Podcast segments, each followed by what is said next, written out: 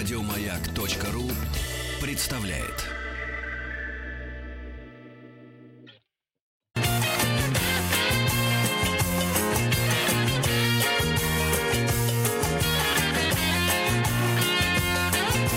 Вахтанг Махарадзе и Павел Картаев. Добрый день. Общество знаний, журналы «Юный техник», «Наука и жизнь», «Вокруг света» и многое другое. Сегодня мы поговорим о популяризации науки в СССР. На связи у нас профессор кафедры анализа социальных институтов факультета социологии научно-исследовательского университета Высшей школы экономики, доктор социологических наук Роман Николаевич Абрамов. Роман Николаевич, здравствуйте. Здравствуйте. Здравствуйте. Роман Николаевич, прежде чем приступить к разговору о популяризации науки в СССР, хочется выяснить общий вопрос. А вообще наука развивается независимо от идеологии государственного строя или все-таки наука крепко связана с государством? Это сложный вопрос, над которым бьются в том числе масса философов, социологов и исследователей науки, поскольку есть одна позиция, которая заключается в том, что мир научных идей, развитие науки, и особенно, что вроде бы кажется всем очевидно, естественно, научные дисциплины, инженерия, это вроде бы все развивается независимо, а есть как бы и те, кто придерживаются позиции, что научное знание, оно как бы социально связано с тем обществом, в котором оно живет. И, условно говоря, если, например, в какой-то момент, не знаю, начинает развиваться активно ракетная техника, то это связано с запросом, социальным, военным запросам соответствующего общества или же правительства или частных корпораций в зависимости от ситуации. Поэтому я думаю, что этот вопрос, конечно, неразрешимый, но то, что взаимное влияние, я бы сказал, даже действительно взаимное влияние между наукой, государством, обществом всегда существует, и нельзя сказать, что наука исключительно живет в своем мире в своей башне из слоновой кости. Это действительно так. Давайте поговорим о популяризации науки в Советском Союзе. Все ведь проходило не очень гладко, были разные периоды. И если говорить о периоде после революции 1917 года, то ведь старая наука, перестала быть актуальной, она перестала отвечать запросам, в общем-то, нового государства. И тогда в Советском Союзе начали делать новую науку. Мы все помним про пароход философов, которых высылали, абсолютно. И многое другое, да.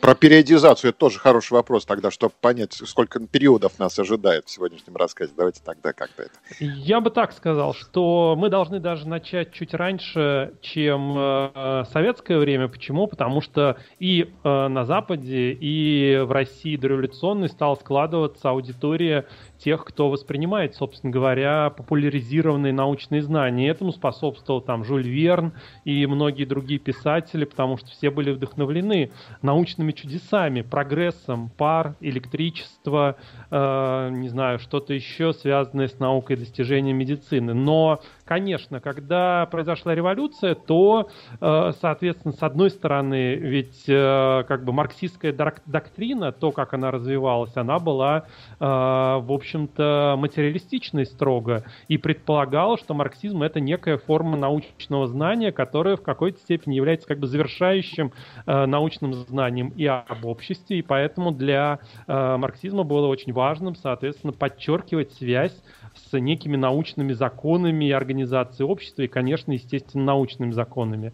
И в этом отношении, с одной стороны, расставались со старой наукой, и мы знаем, что были очень большие колебания, связанные с тем, как обращаться с теми академиками, которые были в так называемой старой академии. Но мы знаем, что в значительной степени так называемая старая наука, она была интегрирована в проект советской науки. Эта интеграция уже происходила в 20-е годы, потому что новое государство поняло, что осознало, что, в общем-то, без того, что есть эта преемственность и научного сообщества, и научного знания, довольно сложно выстроить собственные здания высшего образования, научных исследований и так далее. Я бы сказал, что довольно быстро, например, в какую-то уже, наверное, сталинскую эпоху, в начале 30-х годов мы видим возвращение к некоторым принципам, ну, скажем, такой староакадемической работы и даже организации структуры Академии наук и так далее, в какой-то степени, в общем-то,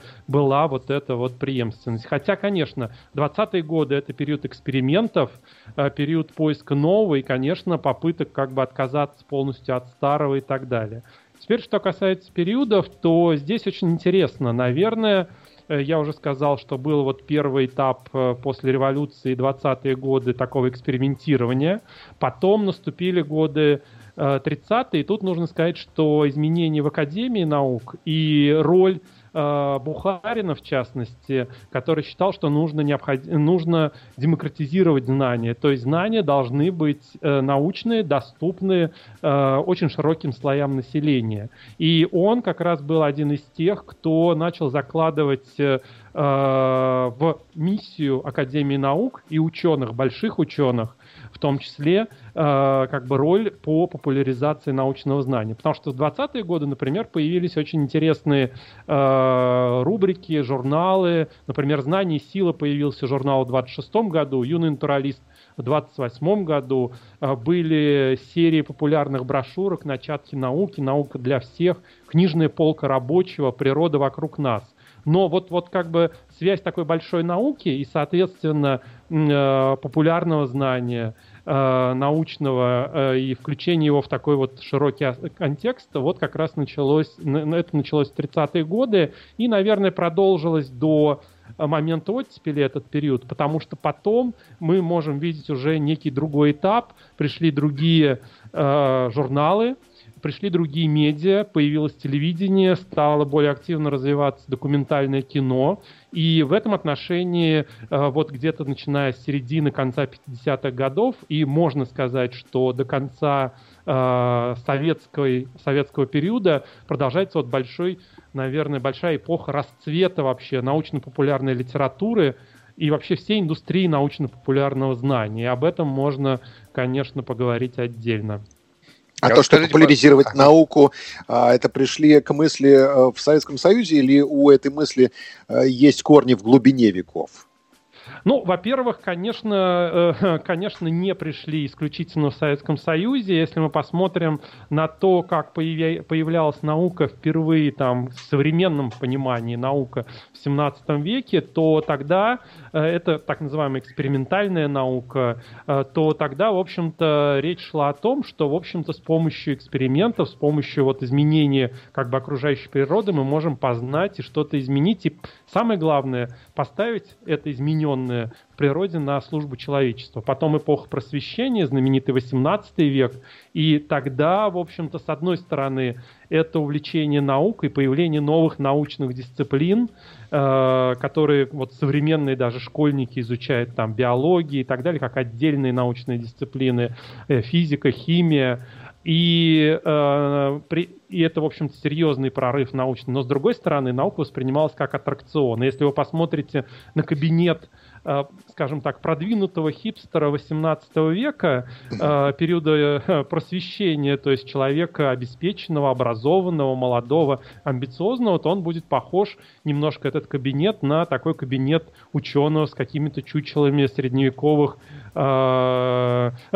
чучелами животных, какими-то трактатами научными, может быть, с какими-то моделями, астролябиями, картами обязательно, глобус обязательно присутствует, потому что считал, что наука и научные знания — это вот то, чем должен вообще как бы интересоваться образованный, продвинутый человек. И именно тогда, кстати, короли стали и императоры по всей Европе учреждать в 17-18 веке академии для того, чтобы, первое, конечно, поставить науку как бы на службу государства, но и второе, решить вопрос более широкого образования и подготовки. В этом отношении, конечно, СССР скорее воспринял вот эту вот просвещенческую идею относительно роли науки и как бы сделал это уже массовой индустрией.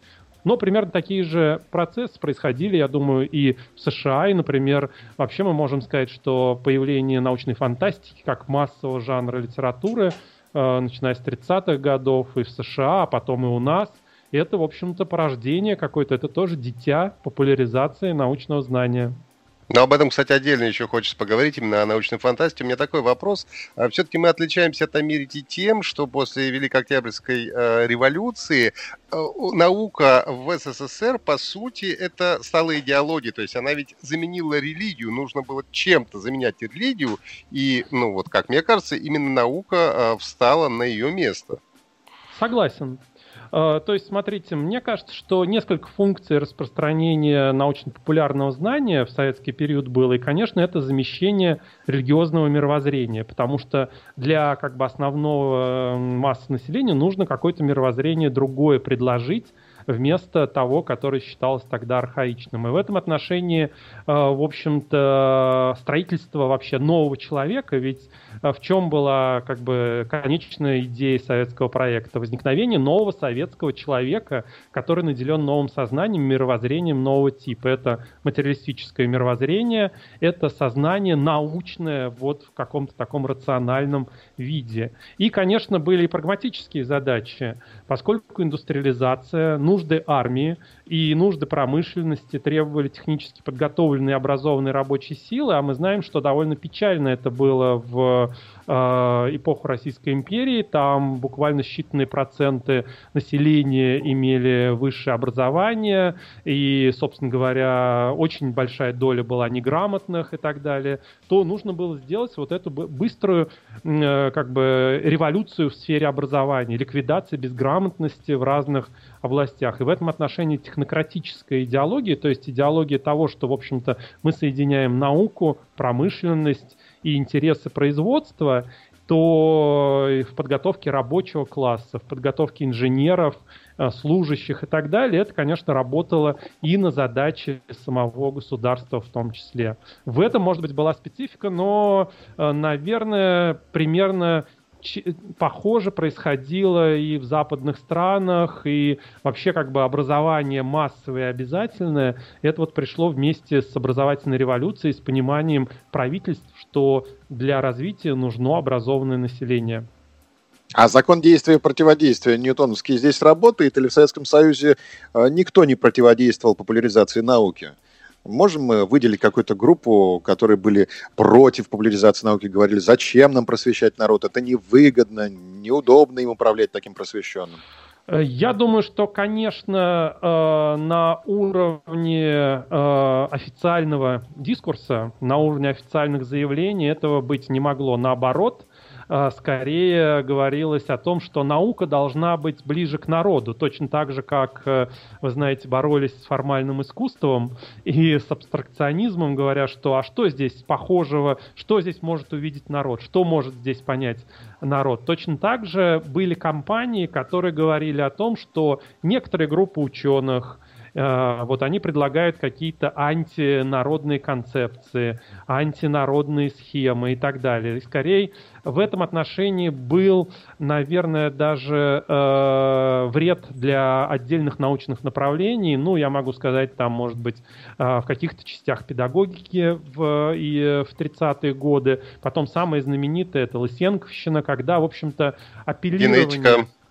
Конечно, генетика и вот эта лысенковская борьба с генетикой конца 40-х годов, когда апеллирование к самым широким как бы и немножко таким донаучным представлениям широкой общественности, тем, кто не понимал, а что же внутри происходит этой дисциплины, это сложное научное знание, приводило как раз к тому, что часть ученых становилась, в общем-то, объектом травли, преследований, и мы знаем там печальную судьбу и Вавилова и так далее, в общем-то, хотя его брат был при этом преуспевающим ученым и так далее. И в этом отношении это скорее вот очень сложный момент. Но никто, конечно же, не мог сказать, что давайте мы закроем лаборатории, давайте мы как бы отделим науку от неких народных интересов, которые иногда понимались, конечно, очень странно.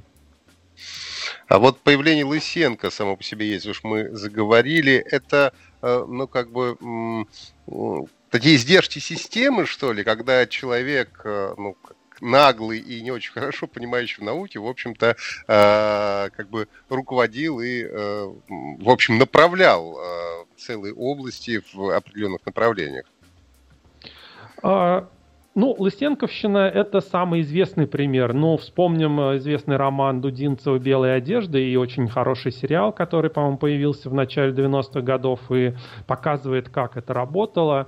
Я бы сказал, да, поскольку, собственно, вся жизнь советских институтов была пронизана очень долго и очень сильно вот этим идеологическим импульсом, то, конечно, те, кто мог умело воспользоваться вот этим зарядом идеологии, и плюс к этому всеобщая подозрительность, ориентация на такое репрессивное восприятие как бы мира или непохожих, как это было в сталинскую эпоху, в общем-то, играла этим людям на руку. И поэтому, в общем-то, разборки в литературе, разборки в искусстве, разборки в научной среде, они, в общем-то, производились не по академическим основаниям, а по идеологическим, когда кто-то объявлялся приспешником вражеской буржуазной науки, когда это все связывалось часто с борьба с космополитизмом известная, потом апофеоз — это дело врачей и так далее. То есть когда, в общем-то, нагнетание вот этой идеологической истерии, оно очень сильно вредило, соответственно, самому научному поиску и научной дискуссии, поскольку и сегодня научная дискуссия, конечно, идет относительно самых разных предметов, от происхождения Вселенной до, как мы сегодня знаем, откуда, что такое ковид и какой курс лечения для коронавируса нужно выбирать. И это нормальный процесс научной дискуссии. Но когда туда привносится идеология, то он, соответственно, меняется, и меняется сама ситуация. И даже, в общем-то, мы знаем, как на уровне генетики, что у нас просто была прервана на довольно долгое время эта традиция, и приходилось все это восстанавливать потом уже на новых основаниях, в общем-то. То есть генетику мы считали вражеской буржуазной наукой в Советском Союзе, да? Ну, какое-то время. Во-первых, мы говорим только об ограниченном периоде. Это период, который касается конца 40-х годов, когда это вышло на уровень идеологической кампании в ВОСХНИЛ, соответственно, потому что раньше и позже, соответственно, генетика, в общем-то, была включена, и работы по ней шли вполне в фарватере мировой науки. Но это вот был тот яркий, в негативном смысле, темный, скажем так, период в жизни этой дисциплины, когда действительно, в общем-то, из-за идеологии она была ошельмована, в общем-то. А вот интересное тоже явление, условно говоря, науки, это шарашки так называемые, да, когда ученых отправляли в тюрьму, но они там продолжали работать на пользу государства. Это тоже как раз, да, 30-е какие годы, но скорее получается? Это 30-е годы. Это мы знаем, наверное, более широкая аудитория об этом из, по-моему, романа Солженицына. Да, в круге первом, если я не ошибаюсь. Да-да-да. Соответственно, и был соответствующий сериал тоже относительно недавно. Я бы так сказал, что да, это очень интересный опыт, наверное, теперь в негативном ключе, вот такой мобилизационной модели производства, прежде всего, инженерно-технического знания в целях обороны и в целях развития каких-то отдельных отраслей знаний. И в этом отношении, конечно, это был специфический такой опыт, связанный с секретностью, работой репрессивной машины и требованием мгновенной мобилизации, особенно в предвоенный период. Но мы знаем, что уже, соответственно, в послевоенный период появилась скорее другая форма существования такой науки и прикладного знания в интересах обороны, а именно закрытые города, почтовые ящики, закрытые НИИ, которые существовали до самого завершения советского проекта, и разного рода вот такие вот секретные пространства научного поиска и экспериментирования. Да, и... Да, но об этом мы уже поговорим после выпуска новостей. У нас на связи Роман Николаевич Абрамов. Сегодня говорим о популяризации науки в Советском Союзе, а также хотелось бы, конечно, поговорить и о способах популяризации. Это как раз и журналы, и телевидение, и все остальное. Вернемся.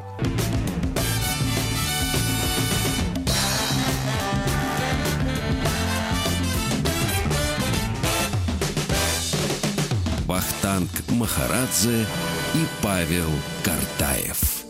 Говорим о популяризации науки в СССР. На связи профессор кафедры анализа социальных институтов факультета социологии Научно-исследовательского университета Высшей школы экономики, доктор социологических наук Роман Николаевич Абрамов. Роман Николаевич, вот перед новостями мы заговорили о появлении так называемых закрытых городов, почтовых ящиков, ну и НИИ, соответственно. А вообще вот НИИ – это исключительно такое советское ноу-хау, да, когда у каждой отрасли, там даже у каких-то предприятий был собственно научно-исследовательский институт, или это все-таки такая общая тенденция была? Я бы так сказал, что подобные опыты концентрации исследователей, инженеров и тех, кто занимается разработками, были в других странах, в частности, послевоенный план по прорыву технологическому Франции де Голь проектировал и пытался реализовать, и были построены тоже как бы целые города, где, как считалось, концентрация ученых и инженеров создаст, в общем-то, вот эту плотность получения нового знания. Потом самый известный, наверное, американский — это Манхэттенский проект по созданию атомной бомбы. Затем, если мы вспомним Вторую мировую войну, то это проект по криптографии, которые занимались в Великобритании, соответственно. То есть такого рода концентрации они присутствовали, но, может быть, не в таких масштабах, и это не было сделано столь всеобщим и столь универсальным для практически всех ведомств, министерств, отраслей промышленности, сельского хозяйства и так далее. Действительно, у нас в этом смысле научно-исследовательский институт, НИИ, это был такой уникальный как бы организационный феномен, вот благодаря масштабам и благодаря тому, какая культура вокруг него выросла отчасти. Роман Николаевич, легко сказать, давайте популяризировать науку. А как перешли от слов к делу в Советском Союзе? Кого выбрали адресатом популяризации науки и кому вручили функции по популяризации науки? Я бы так сказал, что было сразу несколько центров. Во-первых, я упоминал об Академии наук. Потом мы все знаем, особенно старшее поколение, об обществе знаний. Даже был такой фольклорный персонаж 70-х годов, там, лектор по линии общества знания. Это общество впервые появилось в конце 40-х годов.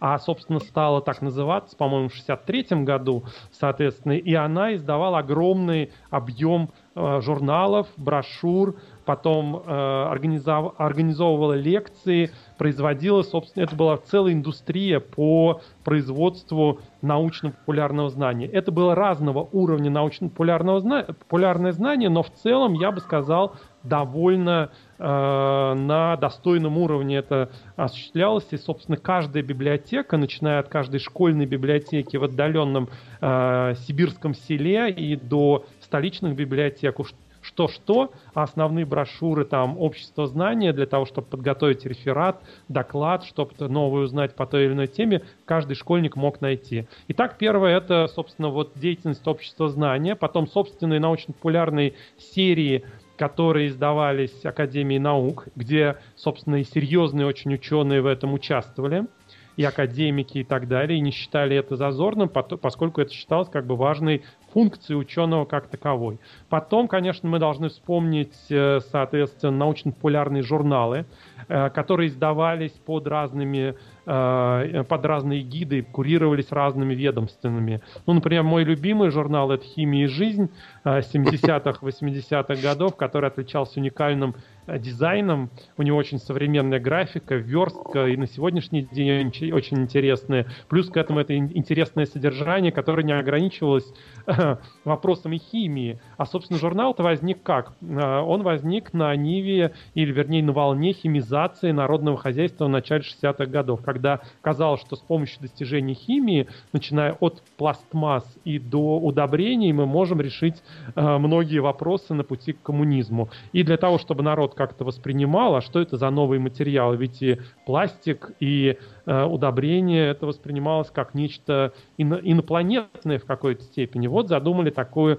научно-популярный журнал. Но он, конечно, по своему содержанию, по привлечению художников, писателей, ученых, популяризаторов, как авторов этого журнала, он, конечно, был событием. Конечно, всем известный журнал «Наука и жизнь», но и, в общем-то, к этому мы можем также присоединить деятельность, соответственно, и Центр научных фильмов, который снимал огромное количество документальных фильмов. И особенно до появления телевидения, собственно говоря, это был очень важный канал для популяризации, начиная от школьного кино, которое нам всем показывали на уроках биологии, химии, физики, и до серьезных документальных фильмов. И, конечно, телевидение — это уже 60-е, 70-е, 80-е годы. Клуб кинопутешественников, «В мире животных», «Очевидное невероятное», как бы в первую очередь, как самое известное. Вот это основные программы, которые как бы сформировали, собственно, восприятие разных наук,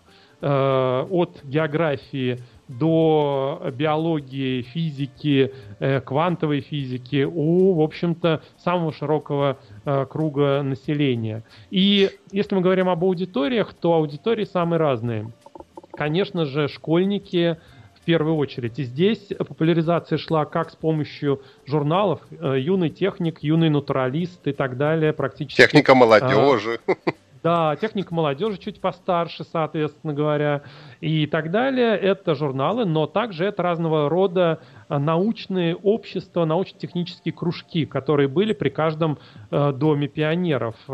Юные астрономы, юные моделисты там, и так далее, и так далее. Было очень много таких кружков, и, соответственно, они решали задачу профориентации, расширение какого-то научного кругозора и задачу, в общем-то, воспитания вот этого научного мировоззрения. И в этом отношении это, я думаю, для нас, все-таки в таком как бы даже глобальном масштабе, это тоже был такой уникальный опыт, очень интересный опыт. Конечно, и взрослая аудитория тоже. Взрослая аудитория касалась и, соответственно, вот эти фильмы, журналы и так далее. Потому что я знаю, например, как советский инженер, у меня просто был даже знакомый, он из «Техники молодежи», там были очень интересные подборки, касающиеся истории кораблей, устройства современных кораблей, типов самолетов, каких-то научных сообщений и так далее. Он делал отдельные книжечки, врезая соответствующие рубрики из этих журналов за многие годы, начиная с 60-х годов. То есть это были такие энциклопедии. И это фактически было энциклопедическое такое знание, доступное широкому кругу населения. Вот, пожалуй, основные каналы коммуникации, основные аудитории. Но вот мы еще, во-первых, хотелось бы отметить, что многие журналы того времени, особенно для школьников и для молодежи, они были нацелены, так сказать, на какое-то изобретательство и кулибиных делали юных, чтобы можно было собирать какие-то радиоприемники, что-то собирать своими руками, какие-то штуки, да? И мы заговорили еще о важном моменте, хотелось бы поговорить о роли научной фантастики. Мы же помним выступление Ефремова, и ученого, и фантаста, и после этого и у нас уже и братья Стругацкие и так далее. Каким образом вот в эту концепцию вписывалась научная фантастика? Как я уже сказал, что научная фантастика это жанр, который как бы был детищем прогресса научного и популяризации его, и я упоминал Жюля Верна, но параллельно, в общем-то, в разных странах, прежде всего в СССР и США 30-х, 40-х, 50-х годов. Это страны, которые по тем временам были, так скажем, озабочены технологическим будущим. По-настоящему sci-fi, то есть научная фантастика, получила, в общем-то, очень интересное и большое развитие. Да, известная статья Ефремова, по-моему, 1953 года.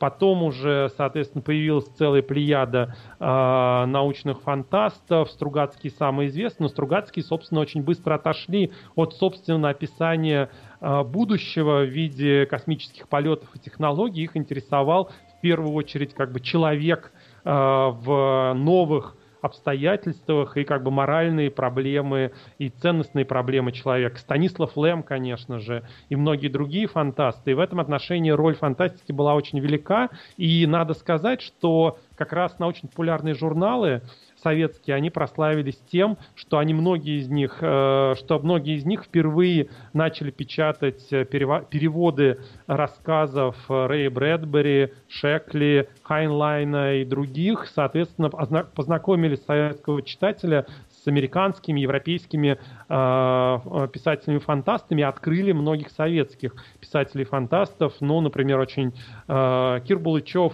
активно печатался в этих журналах, и многие-многие другие. И в этом отношении это подогревало интерес, собственно, к научному знанию, тем более, если мы вспомним 60-е, 70-е, 80-е годы, что было как бы в центре культурной жизни, самый такой слой, который, слой жителей страны, который был открыт к восприятию культурной, разных культурных объектов. Это научно-техническая интеллигенция, выпускники университетов, политехнических вузов, инженеры, для которых это еще было близко профессионально, и поэтому они так, в общем-то, активно воспринимали научную фантастику. Более того, у нас были интересные и находки в жанре фильмографии, кино.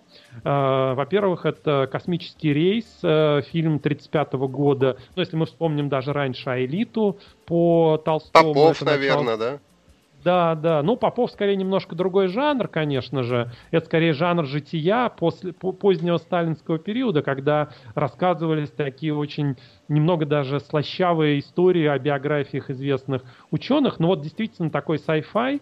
Это «Космический рейс» 1935 года, где был научным консультантом Циолковский. А второй очень прорывной фильм — это «Планета бурь», где режиссером стал Павел Клушанцев, и, надо сказать, по даже качеству спецэффектов этот фильм соревновался с американскими sci-fi фильмами того времени. И Роман Николаевич, продолжим после небольшого перерыва. Окей. Говорим сегодня о популяризации науки в Советском Союзе. Вернемся.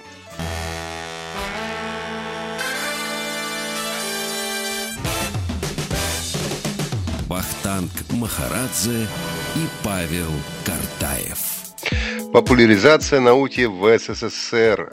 Сегодня говорим с профессором кафедры анализа социальных институтов факультета социологии научно-исследовательского университета Высшей школы экономики, доктором социологических наук Романом Николаевичем Абрамовым. Роман Николаевич, а вот хотелось бы выяснить, знаете что, как в СССР относились к Николе Тесле? Ведь это же был мегазвезда в США, и у него такой ореол какого-то волшебника, какого-то мрачного, который мечет молнии туда и сюда. Вообще в Советском Союзе относились к Тесле с, как бы, с усмешкой, или все-таки посматривали в его сторону и думали, вот бы нам такого тоже ученого противопоставить?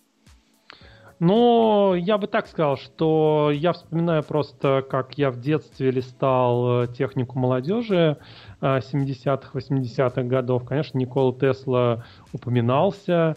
Нужно посмотреть, выпускались ли какие-то биографии Николы Теслы в СССР. Я думаю, что-то должно было выпускаться. То есть я думаю, практически уверен, что его как бы заслуги не замалчивались и так далее. Но, может быть, он не был таким культовым, такой культовой фигурой. Хотя и сегодня у нас отчасти Тесла благодаря известному, как говорится, бренду становится тоже таким известным ученым, как бы возвратилось это через такую коммерцию электрических автомобилей, можно так сказать. Поэтому я вообще вижу, что отношение к зарубежным ученым после как раз такой заморозки позднего сталинского времени и вообще к зарубежной науке, это было отношение интереса.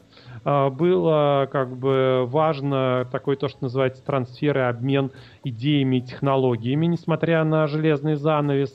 И более того, в популяризированных как раз журналах, например, в очень многих журналах научно-популярных публиковались специальные рубрики «Вести из-за рубежа» или «Новости зарубежной науки», «Изобретений» и так далее, и так далее. В этом отношении это как раз было такое окно или дверь в пространство мировой науки и мирового изобретательства. Я помню, у меня даже до сих пор есть этот журнал «Радио» 70 какого-то года, в котором есть статья про то, как американские, значит, специалисты, в общем, придумали сеть для запуска ракет. Ну, то есть речь идет, по сути, о предтече интернета, это еще какие-то 70-е годы. Вот нет, такой к вам вопрос.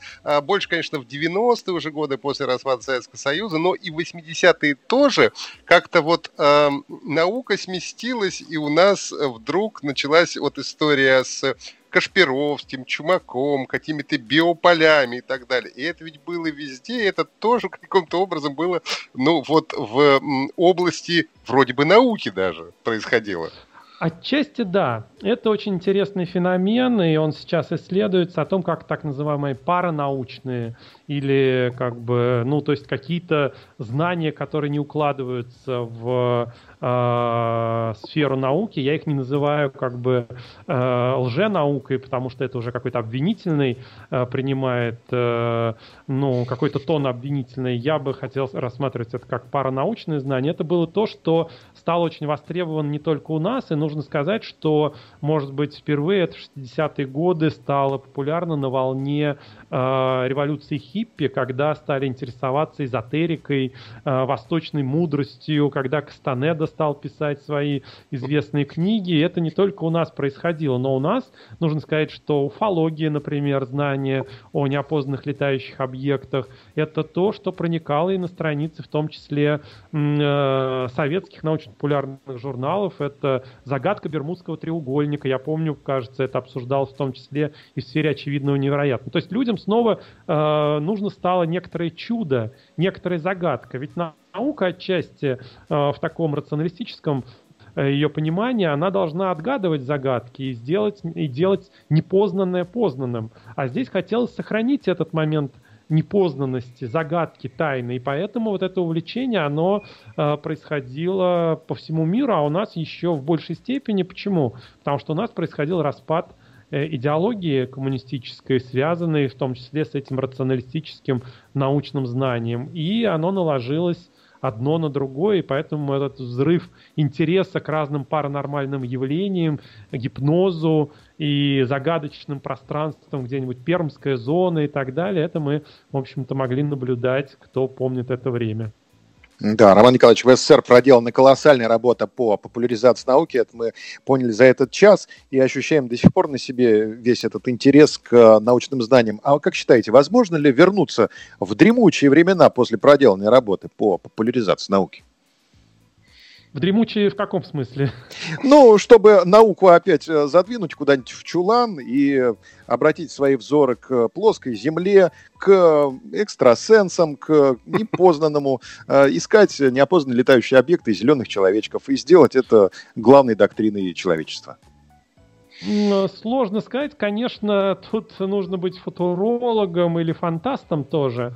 Я все-таки надеюсь, что в этом смысле как бы наука и научные знания, они демонстрируют свою работоспособность в первую очередь для улучшения, собственно, нашей жизни, здоровья и так далее. В этом отношении, я думаю, этот откат маловероятен, хотя в истории отдельных обществ бывали моменты, что они как бы скатывались в какие-то совершенно темные стороны идеологии, религиозных доктрин и так далее. Те же Стругацкие, если вы помните, в их известном романе, посвященном прогрессорству, соответственно, пишут об этом, когда, в общем-то, на смену там приходят те, кто... То, что называется мракобесы, борющиеся со всем научным знанием. Я думаю, что все-таки это не произойдет. Угу. Абсолютная вера в науку – это наш флаг, правильно? Ну, абсолютное и не абсолютное, я бы так тоже не говорил. Не нужно быть фанатиком, нужно быть рациональным, скептиком и анализировать, что происходит вокруг. Угу. Ожидает ли нас взрыв интереса к науке и вообще какие-то мощные научные достижения в ближайшее время? Хоть вы и не футуролог.